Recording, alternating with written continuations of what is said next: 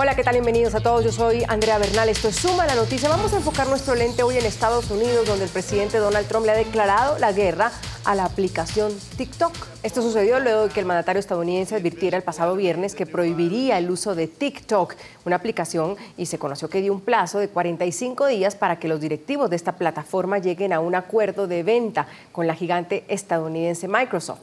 Pero, ¿por qué Trump ha tomado esta postura contra la aplicación china? El mandatario argumenta que TikTok, con al menos 2 mil millones de usuarios, podría ser usada para espiar a los estadounidenses, lo que representa, según dijo, una amenaza para la seguridad de la Unión Americana.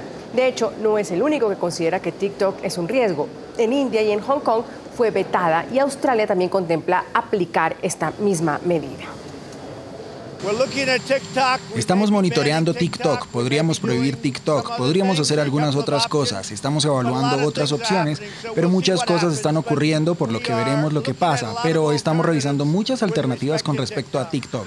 ¿Qué opina usted de la polémica entre la aplicación TikTok y Donald Trump? Saludo a nuestros invitados de hoy. Enrique Arbeláez, experto en inteligencia artificial y Big Data, nos acompaña. Maximiliano Cantiz, especialista en ciberseguridad de Safetica Technologies. Y Linda Patiño, analista digital y autora del libro ¿Qué diablos hacen los influencers? Gracias a los tres por estar hoy acá. Linda, ¿qué opina usted de la polémica? ¿Es válida esa polémica que se ha armado entre el presidente Donald Trump y TikTok? es una polémica que viene y arranca de un contexto de globalización y de rivalidad económica entre Estados Unidos y China. No es la primera ni será la última. Enrique Arbeláez, ¿qué opina usted de esta polémica? Definitivamente tiene mucho sentido y tiene dos fundamentos. Uno tiene que ver con, genuinamente hay un problema con seguridad nacional y lo segundo es una motivación que tiene que ver con la campaña política en las elecciones para las que se prepara a competir ahora el Donald Trump en la siguiente ronda de la presidencia.